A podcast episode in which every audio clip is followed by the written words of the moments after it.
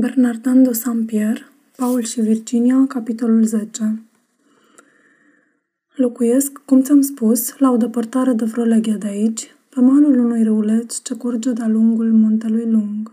Acolo petrec singur, fără nevastă, fără copii și fără sclavi. După rara fericire de a găsi o soție cu care să mă potrivesc, starea cea mai puțin nefericită e fără îndoială traiul singur, Oricare om care se plânge de oameni caută singurătatea.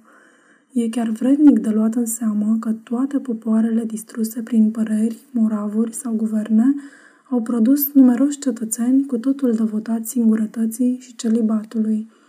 Așa au fost egiptenii în decadență, grecii din Imperiul de Jos și așa sunt acum, în zilele noastre, indienii, multe popoare din miază zi și de la răsăritul Europei.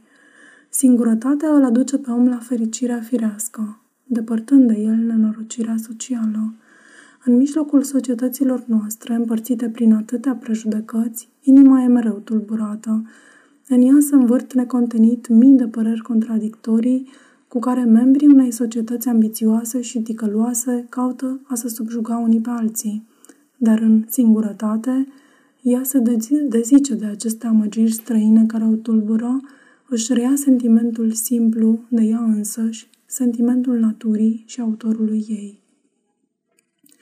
Tot astfel, apa tulbure a unui torent care distruge câmpiile când se revarsă în vreun bazin mic ce se află pe cursul său, își lasă noroiul în albia sa, își reia limpezimea dinainte și, făcându-se iar străvezie, lasă să se oglindească în ea malurile, verdeața pământului și lumina cerului – Singurătatea restabilește și armoniile corpului, ca și pe cele ale inimii.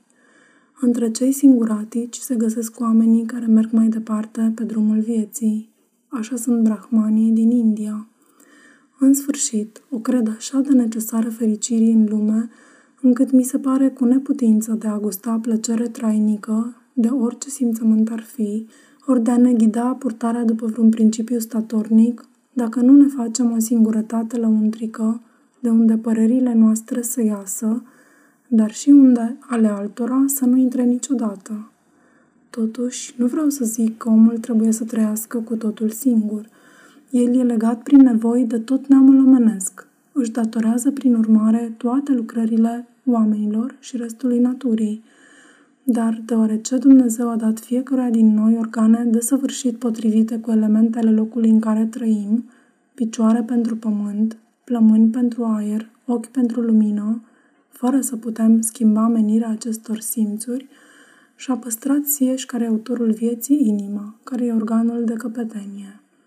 Așadar, îmi petrec zilele departe de oamenii pe care am vrut să-i servesc, dar care m-au prigonit – după ce am străbătut o mare parte din Europa și câteva cantoane din America și din Africa, m-am stabilit în această insulă puțin locuită, încântat de blânda temperatură și de singurătatea ei. Un bordei ce mi-am ridicat în pădure, la rădăcina unui copac, un petic de loc desțelenit cu mâinile mele, o gârlă care curge pe lângă ușa mea, îmi mulțumesc nevoile și plăcerile. Mai am și câteva cărți, care mă învață să fiu mai bun.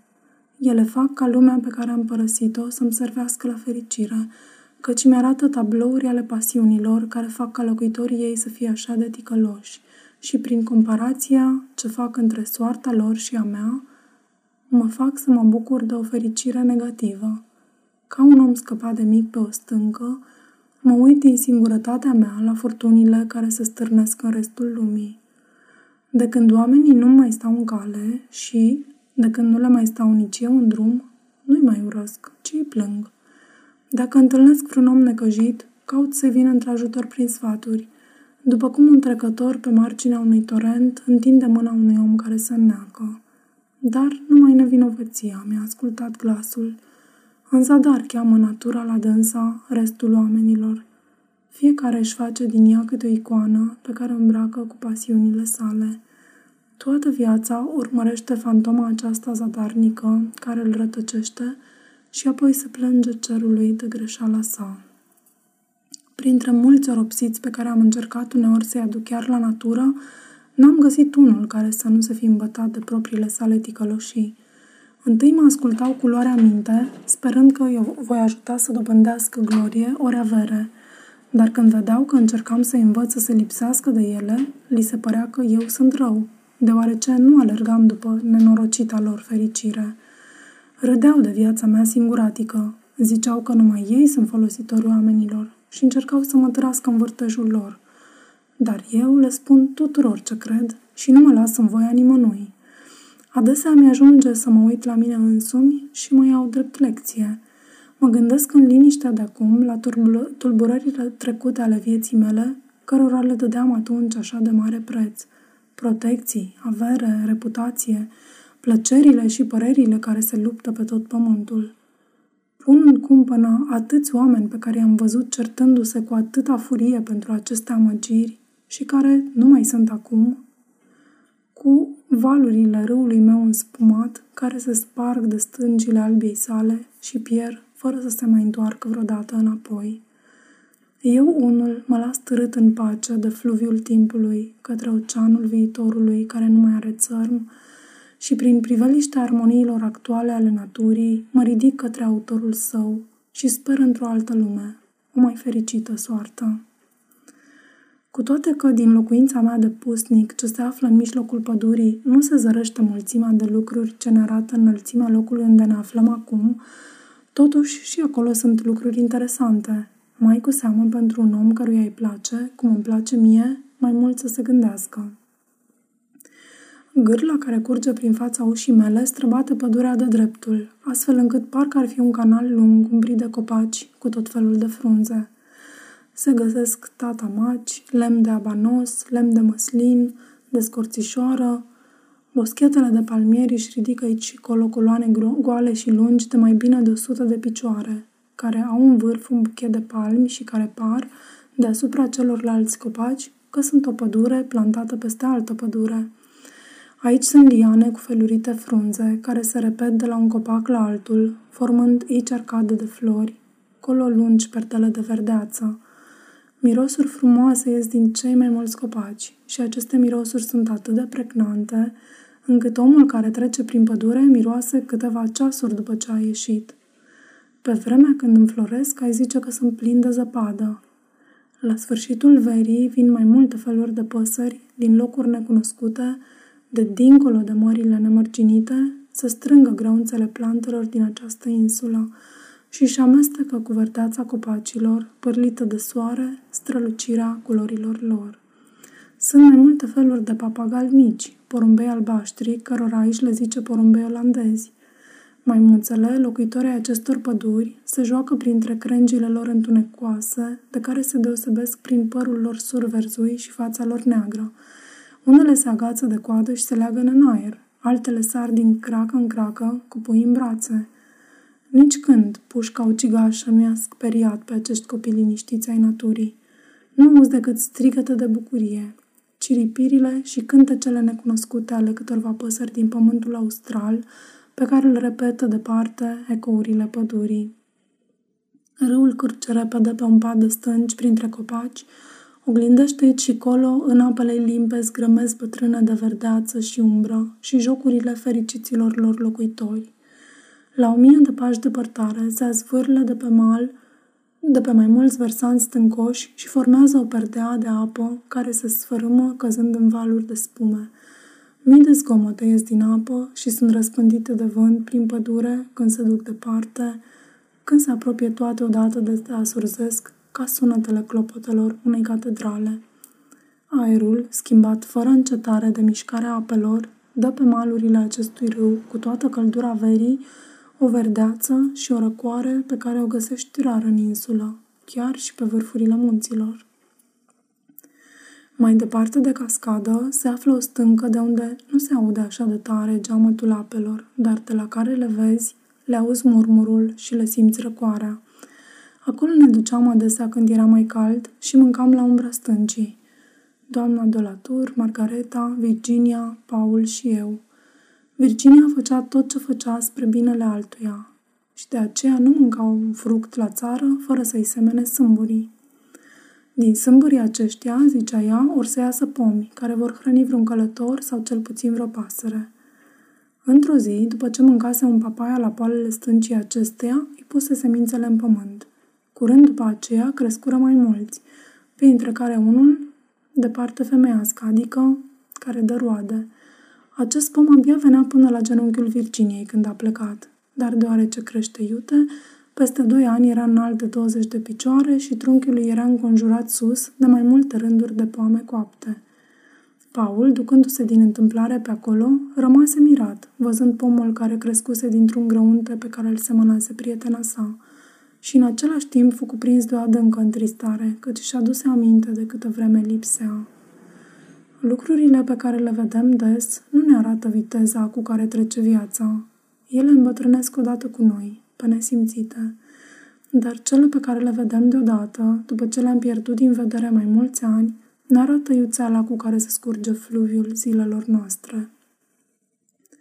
Paul se miră și se tulbură când văzu pomul cel mare și încărcat de fructe, la fel cum se miră și se tulbură călătorul după ce lipsește mult din țara lui, că nu mai vede oamenii de pe vremea lui și îi vede pe copiii pe care îi lăsase sugând, ajunși părinți. Vreau să-l taie, pentru că îi aducea aminte de timpul ce trecuse de la plecarea Virginiei, dar pe urmă îl prețui ca pe un monument al binefacerii ei. Îi sărută trunchiul, vorbindu-i, spunându-i cuvinte pline de iubire și de părere de rău. O copac, a cărui posteritate se mai află și acum în păturile noastre. Eu m-am uitat la tine cu mai mult interes și venerație decât la arcurile de triumf ale romanilor. Dea Dumnezeu ca natura, care nimicește în fiecare zi monumentele ambiției regilor, să înmulțească în pădurile noastre pe cele ale binefacerii unei biete fete. Știam că la rădăcina acestui pom îl găseam pe Paul când venea încoace. Într-o zi, îl găsi plin de melancolie și vorbi cu el. Ți-aș spune ce am vorbit, de nu mi-ar fi teamă că ți se urăște cu vorba mea lungă, care de, e de iertat însă față cu vârsta și cu ultima mea prietenie. Îți voi spune tot în formă de dialog, ca să judeci ce bun simț firesc avea băiatul acela. Îmi zice, sunt tare măhnit. Domnișoara de la tur a plecat de doi ani și două luni și de opt luni și jumătate nu ne-a mai scris. Ea e bogată, eu sunt sărac. M-a uitat. Îmi vine să mă îmbarc. M-aș duce în Franța, aș servi regelui, aș face avere și mătușa sa mi-ar da-o de soție când aș ajunge senior mare. Bătrânul. O, dragul meu, nu mi-ai spus că nu ești de neam? Paul. Așa mi-a spus și mie mama. Dar sunt și eu ca toată lumea. N-am nici mai mult, nici mai puțin decât alții. Bătrânul. Nu e așa. Faptul că nu ești de neam nu îți permite în Franța să ajungi ceva. Ba încă nici nu poți fi primit în niciun grup distins. Paul. Mi-ai spus de mai multe ori că una din cauzele măririi Franței a fost faptul că până și omul cel mai de jos putea ajunge orice. Și chiar mi-ai vorbit de mai mulți oameni vestiți care porniseră de jos și totuși au făcut onoare patriei lor. Vroiai oare să-mi amăgești curajul că mi-ai spus așa? Bătrânul. Fiul meu, ți-am spus adevărul asupra vremurilor trecute, dar acum lucrurile s-au schimbat. Acum în Franța toate sunt venale. Toate sunt astăzi patrimoniul unui număr mic de familii. Regele este un soare pe care cei mari și grupurile îl înconjoară ca niște nori. E aproape cu neputință ca vreuna din razele lui să cadă asupra-ți. Odinioară, într-o administrație mai puțin încurcată, s-au văzut asemenea fenomene. Atunci talentele și meritul s-au dezvoltat din toate părțile, ca niște pământuri noi care, desțelenindu-se, produc tot felul de bunuri. Dar regii cei mari, care știu să cunoască pe oameni și să-i aleagă, sunt rari. Regii cei slabi se lasă să fie conduși de cei mari și de cei care îi înconjoară. Paul, dar poate voi găsi și eu unul dintre cei mari care să mă ocrotească.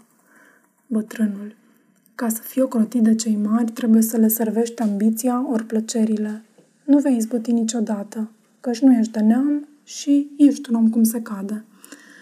Paul, dar voi face fapte atât de curajoase, voi fi așa de credincios cuvântului ce voi fi dat și așa de exact la datorie, așa de zelos și de statornic în prietenie, încât voi merita să fiu adoptat de vreunul din ei, cum am văzut în istoria veche pe care mi-ai dat-o să o citesc. Bătrânul, o, dragul meu, la greci și la romani, chiar pe vremea decadenței lor, cei mari respectau virtutea. dar noi am avut o grămadă de oameni celebri de tot soiul, ieșiți din popor, și nu știu să fi fost vreunul pe care să-l fi adoptat vreo casă mare. Virtutea fără rege ar fi osândită în Franța să fie veșnic plebeiană. După cum ți-am spus uneori, o cinstesc când o văd, dar azi, distințiile de odinioară nu se mai acordă decât pentru bani.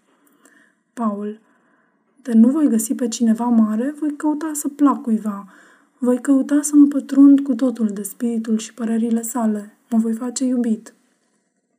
Bătrânul va să zic că voi face ca și ceilalți oameni, te vei lepăda de conștiință ca să ajungi la avere. Paul, o, nu, voi căuta numai adevărul. Bătrânul, în loc să te faci iubit, o să te faci urât. De altfel, cei care conduc se interesează foarte puțin de descoperirea adevărului. Ambițiosului puțin îi pasă de orice părere, numai să guverneze. Paul, ce nenorocit sunt! Toate mă resping. Sunt osândit să-mi petrec viața lucrând ceva obscur, departe de Virginia. Și ofta adânc. Bătrânul. Dumnezeu să-ți fie unic patron și neamul omenesc corpul, fi legat necontenit de unul și altul. Familiile, corpurile, popoarele, regii au prejudecăți și patimi. Trebuie să-i servesc, servești prin vicii. Dumnezeu și neamul omenesc ne cer numai virtuți. Dar de ce vrei să fii deosebit de ceilalți oameni? Acest simțământ nu e firesc, pentru că de la avea, fiecare s-ar certa cu vecinul său. Mulțumește-te să-ți împlinești datoria în starea în care te-a pus providența. Binecuvintează soarta care ți îngăduie să ai o conștiință a ta și care nu te silește ca pe cei mari să-ți pui fericirea în părerile celor mici și ca cei mici să te târăști sub cei mari ca să ai cu ce trăi. Stai într-o țară și într-o condiție în care, ca să trăiești, nu trebuie nici să înșeli, nici să lingușești, nici să te înjosești, așa cum fac cei mai mulți din cei care caută avere în Europa.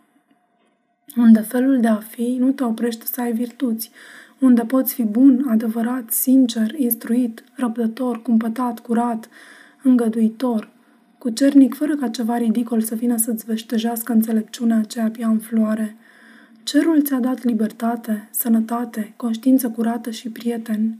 Regii, a căror favoare ai dori-o, nu sunt așa de fericiți. Paul Ah, îmi lipsește Virginia. Fără ea n-am nimic. Dar fi ea aici aș avea tot. Ea e neamul, gloria și averea mea. Dar, deoarece mătușa ei vrea ca ea să ia de bărbat un om cu nume mare și deoarece cu studii și cărți te faci învățat și celebru, mă duc să studiez – voi dobândi știință, voi servi cu folos patria cu inteligența mea, fără să fac rău nimănui și fără să depind de cineva. Voi deveni vestit și gloria îmi voi fi făcut-o singur.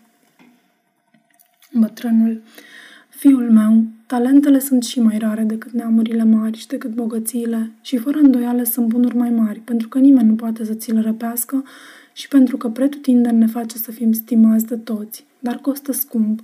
Nu le poți dobândi decât cu lipsuri de tot felul, printr-o sensibilitate aleasă care ne face nenorociți înăuntru și în afară, prin prigonirile contemporanilor noștri. Omul de legi nu pismăiește în Franța gloria militarului, nici militarul pe a marinarului, dar toată lumea îți va tăia drumul pentru că toată lumea crede că are spirit. Îi vei servi pe oameni, zici, dar cel care face ca un pământ să producă un snop de grâu mai mult, le face mai mare serviciu decât cel care le dă o carte. Paul, oh, cea care a semănat aici papaierul acesta a făcut locuitorilor pădurilor un dar mai folositor și mai bun decât dacă le-ar fi dat o bibliotecă și în același timp luă pomul în brațe și îl sărută cu drag.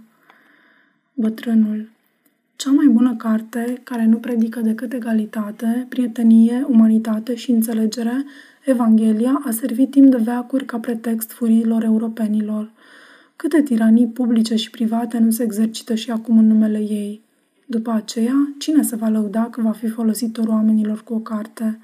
Adu-ți aminte care a fost soarta celor mai mulți filozofi care au predicat înțelepciunea. Homer, care a îmbrăcat în versuri așa de frumoase, a cerut de pomană cât timp a trăit. Socrate, care a dat atenienilor așa de plăcute lecții prin discursurile și prin moravurile sale, a fost otrăvit de ei, în chip juridic.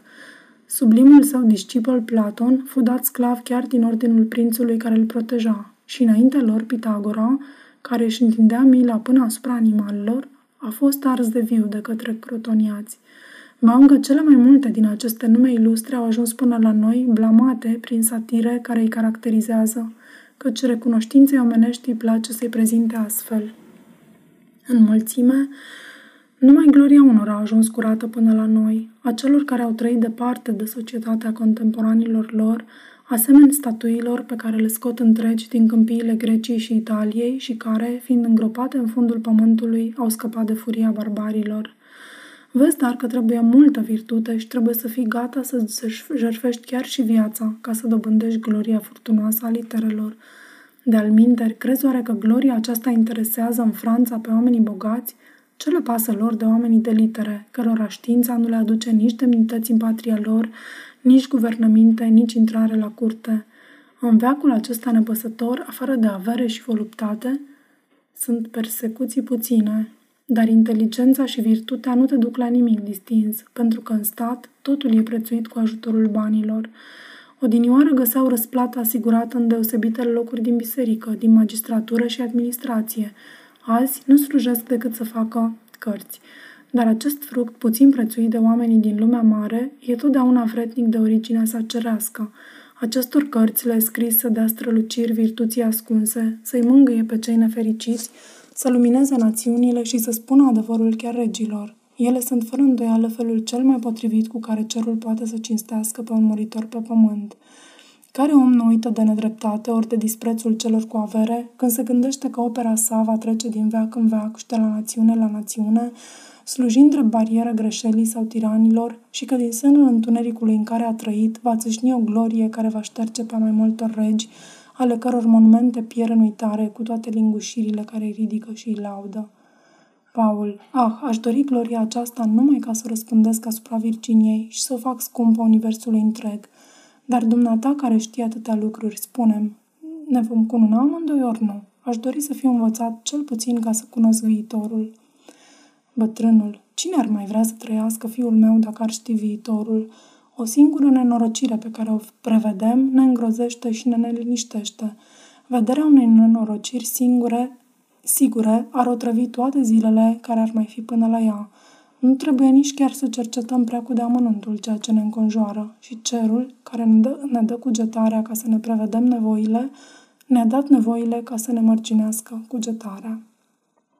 Paul, zici că cu bani dobândești în Europa demnități și onoruri. Mă voi duce să mă îmbogățesc în Bengal ca să plec să o iau de soție pe Virginia la Paris. Am să pornesc spre Bengal. Bătrânul, ai fi în stare să părăsești pe mama ei și pe adumitale? Paul, chiar dumneata mai sfătuit să mă duc în Indii. Bătrânul, atunci era Virginia aici, dar acum ești unicul sprijin al mamei tale și al mamei ei. Paul, Virginia le va ajuta prin ruda sa cea bogată.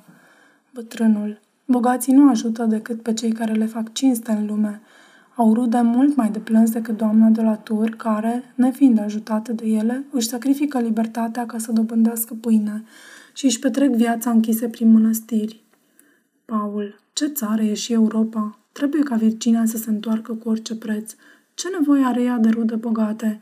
Era așa de mulțumită în colibele acestea, așa de frumoasă și de gătită cu o basma roșie ori cu flori pe cap. Întoarce-te, Virginia, părăsește casele înalte și măririle. Întoarce-te între stâncile acestea, la umbra pădurilor de aici și a cocotierilor noștri. Vai, acum poate că ești necăjită. Și începu să plângă. Tată, nu mi-ascunde nimic, dar nu-mi pot spune dacă voi lua pe Virginia de soție, cel puțin spunem dacă mă mai iubește în mijlocul oamenilor mari, care vorbesc cu regele și care se duc să o vadă. Bătrânul. O, scumpul meu, sunt încredințat că te iubește din mai multe motive, dar mai cu seamă pentru că e virtuoasă. Când auzi aceste cuvinte, îmi sări de gât plin de bucurie. Paul, dar crezi oare că femeile din Europa sunt false, cum sunt înfățișate în comediile și cărțile ce mi-ai dat să citesc? Bătrânul, femeile sunt false în țările în care bărbații sunt tirani. Pretutindeni, violența produce viclenie. Paul. Cum poate fi cineva tiran al femeilor? Bătrânul. Măritându-le fără să le întrebe și pe ele, pe fetele tinere cu câte un bătrân, pe femeile blânde cu oameni nepăsători. Paul. De ce nu însoară pe cei care se potrivesc? Pe tineri cu tinere, pe amanți cu amante. Bătrânul. Vezi că cei mai mulți tineri din Franța n-au destul avere ca să se însoare și o dobândesc tocmai spre bătrânețe. Când sunt tineri, le corup pe nevestele vecinilor, când îmbătrânesc, nu mai pot fi iubiți de neveste. Au înșelat când erau tineri și înșală și pe ei când îmbătrânesc. Asta e una din reacțiile justiției universale care guvernează lumea. Un exces cumpănește totdeauna alt exces. Astfel, cei mai mulți europeni își petrec viața în această neurânduială. Neurânduială care sporește într-o societate cu cât se adună mai mult bogățiile asupra unui număr de capete. Statul seamănă cu o grădină în care pomii cei mici nu pot crește dacă sunt umbriți de prea mulți pom mari, dar cu deosebire că frumusețea grădinii poate reuși, reieși dintr-un număr mic de pom mari, însă prosperitatea unui stat atârnă totdeauna de mulțime și de egalitatea supușilor, iar nu de numărul cel mic al bogaților. Paul, dar la ce trebuie să fii bogat ca să te însori? Bătrânul, ca să trăiești în belșug fără să faci nimic. Paul, de ce să nu lucreze? Eu lucrez. Bătrânul, vezi că în Europa munca cu mâinile te necinstește, îi zice muncă manuală. Chiar lucrarea pământului e mai disprețuită decât toate celelalte. Un meseriaș e mai stimat decât un țăran. Paul, cum adică? Arta care hrănește pe oamenii disprețuită în Europa. Nu înțeleg. Bătrânul, o, nici nu poate un om crescut în mijlocul naturii să înțeleagă depravările societății. Îți poți face o idee despre rânduială, dar despre neurânduială nu? Frumusețea, virtutea, fericirea au proporții. Urățenia, viciul și nenorocirea n-au? Paul. Oamenii bogați sunt, cum văd eu, foarte fericiți. Ei nu întâmpină nicio piedică. Pot umple de plăceri pe cei pe care îi iubesc. Bătrânul.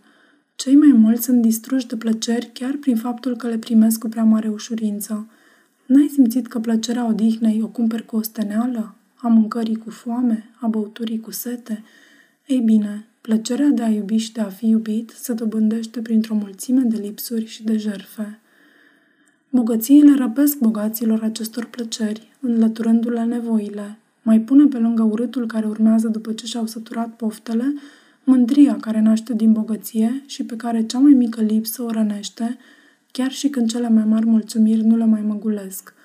Parfumul la o mie de trandafiri nu rezistă decât o clipă, dar durerea pe care o pricinuiește un singur ghimpet de lor ține mult după ce te-ai înțepat. Un rău în mijlocul plăcerilor e pentru bogați un spin în mijlocul florilor. Pentru cei săraci, din potrivă, e o plăcere în mijlocul relelor, o plăcere în mijlocul relelor e o floare în mijlocul spinilor. Ei gustă din plin mulțumirea pe care le dă această plăcere. Orice efect se mărește prin contrast. Natura a cumpănit tot.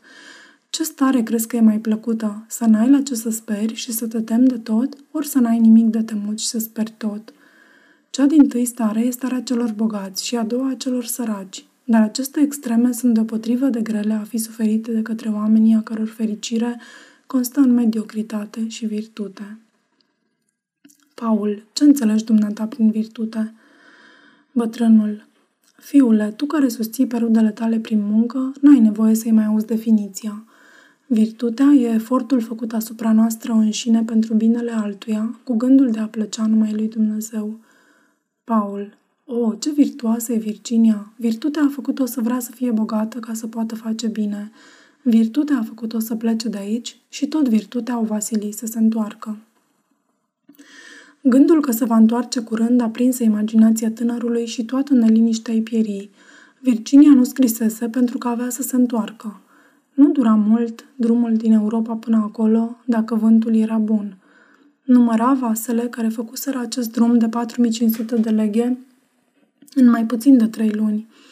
Vasul pe care se îmbarcase ea nu va face mai mult de două. Constructorii ajunseseră așa de savanți și marinarii așa de dibaci. Vorbea de chipul cum să o primească, unde să locuiască și ce plăcere îi păstra pentru fiecare zi când va fi soția lui. Soția lui, ideea aceasta îl încânta. Cel puțin, dumneata, tată, vei lucra numai de plăcere – Virginia fiind bogată, vom avea negri mulți care vor lucra în locul nostru. Vei fi mereu cu noi, neavând altă grijă decât a petrece și a te bucura. Și pleca acasă ca un nebun să ducă și familiei lui bucuria care îl îmbăta pe el. După mari speranțe, vin temeri mari. Pasiunile mari aruncă totdeauna sufletul în direcții opuse. Adesea, chiar de-a doua zi, Paul venea să mă vadă, trist. Îmi zicea, Virginia nu mai scrie deloc. Dacă ar fi plecat din Europa, mi-ar fi scris că pleacă. Veștile pe care le-am auzit despre ea sunt întemeiate. Mătușa ei a dat-o după vreun senior mare. Dragostea de bogăție a pierdut-o, ca pe atâtea altele. În cărțile care zugrăvesc așa de bine pe femei, virtutea e numai un subiect de roman. Dacă Virginia ar fi fost virtuoasă, nu ne-ar fi lăsat singuri, pe mama sa și pe mine. În vreme ce eu îmi petrec viața gândindu-mă la ea, ea mă uită. Eu mă întristez și ea petrece. Ah, gândul acesta mă deznădăjduiește. Nu mai îmi place să lucrez, nu mai place să vorbesc cu nimeni. Să dea Dumnezeu să se pornească un război în India, m-aș duce să mor acolo. Fiul meu, îi răspunse eu, curajul care te aruncă în ghearele morții e curaj numai de o clipă, care e ades întărâtat de zadarnicele aplauze ale oamenilor. Dar e alt curaj mai rar și mai necesar, care ne face să îndurăm în fiecare zi, fără martori și fără laude, greutățile vieții. E răbdarea. Ea se sprijină nu pe părerea altuia ori pe îndemnul pasiunilor noastre, ci pe voința lui Dumnezeu. Răbdarea e curajul virtuții. Ah, va, zise el, va să zic că eu nu sunt virtuos. Pe mine toate mă îngenunchează și mă deznădăjduiesc. Virtutea, relua eu, totdeauna egală, statornică, neschimbătoare, nu e de partea omului. În mijlocul atâtor patim care ne tulbură, judecata ni se întunecă, dar sunt faruri la care putem aprinde iar flacăra. Aceste faruri sunt literele. Literele, fătul meu, sunt ajutorul venit din cer. Sunt razele înțelepciunii care guvernează universul pe care omul, inspirat de arta cerească, a învățat a le fixa pe pământ. Ca și razele soarelui, ele luminează, bucură, încălzesc, sunt un foc divin. Prin ele strângem în jurul nostru lucruri, locuri, oameni și timpuri. Ele ne aduc aminte regulile vieții omenești. Ele liniștesc pasiunile, înfrâng viciile, întărâtă virtuțile prin exemplele auguste ale oamenilor buni pe care îi celebrează și ale căror chipuri ni le pune totdeauna înainte. Sunt fiice ale cerului care se coboară pe pământ spre a fermeca necazurile neamului omenesc. Scriitorii cei mari pe care îi inspiră s-au evit totdeauna în timpurile cele mai pline de suferință ale societăților, în timpurile de barbarie și în cele de depravare. Fătul meu, literele au mânguiat o mulțime de oameni mai necăjiți decât tine. Pe Xenofon, exilat din patria sa după ce a adus în ea zece mii de greci. Pe Scipion africanul, obosit de bârfirile romanilor. Pe Catilina, mâhnit de nerecunoștința curții sale, Grecii, care erau așa de ingenioși, aduseră fiecăreia dintre cele nouă muze care prezidează literele o parte din priceperea noastră spre a o guverna. Noi trebuie dar să le dăm pasiunile să ni le guverneze ca să le pună un jug, un frâu. Ele trebuie să îndeplinească în ce ne privește sufletul aceleași funcții pe care le împlinesc orele care înhămau și conduceau caii soarelui. Citește dar, fătul meu. Înțelepții care au scris înaintea noastră sunt călătorii care ne-au precedat pe cărările nenorocirii, care ne întind mâna și ne poftesc să ne unim cu ei când toate ne părăsesc. O carte bună e un prieten bun. Ah, zise Paul, nu aveam nevoie să știu să citesc când era Virginia aici. Nici ea nu studiase, dar când se uita la mine și îmi zicea prietenul ei, nu se putea să mai simt vreo tristețe. Nu-i greșit, adăuga eu. Nu e prieten mai plăcut ca o iubită care te iubește. Ba încă în femeie se află o veselie ușoară care risipește întristarea bărbatului. Grațiile ei fac să se stingă fantomele negre ale gândurilor. Pe fața ei găsești dulci atracții și încredere. Ce bucurie nu se pare și mai mare prin bucuria ei? Ce frunte nu se descrețește când zâmbește ea? Ce mânie mai poate ține când plânge ea? Virginia se va întoarce cu mai multă filozofie decât ai tu. Se va mira că nu va găsi grădina cu totul restabilită, căci ea cugetă numai și o înfrumusețează cu toate prigonirile mătușii sale departe de mama sa și de tine. Gândul că Virginia avea să se întoarcă în curând reînnoia curajul lui Paul și îl îndemna iar către ocupațiile câmpenești, fericit în mijlocul greutăților sale că putea da lucrului o țintă care plăcea pasiunii sale. Aceasta este o înregistrare Cărțiaudio.eu. Pentru mai multe informații sau dacă dorești să te oferi voluntar, vizitează www.cărțiaudio.eu. Toate înregistrările Cărțiaudio.eu sunt din domeniul public.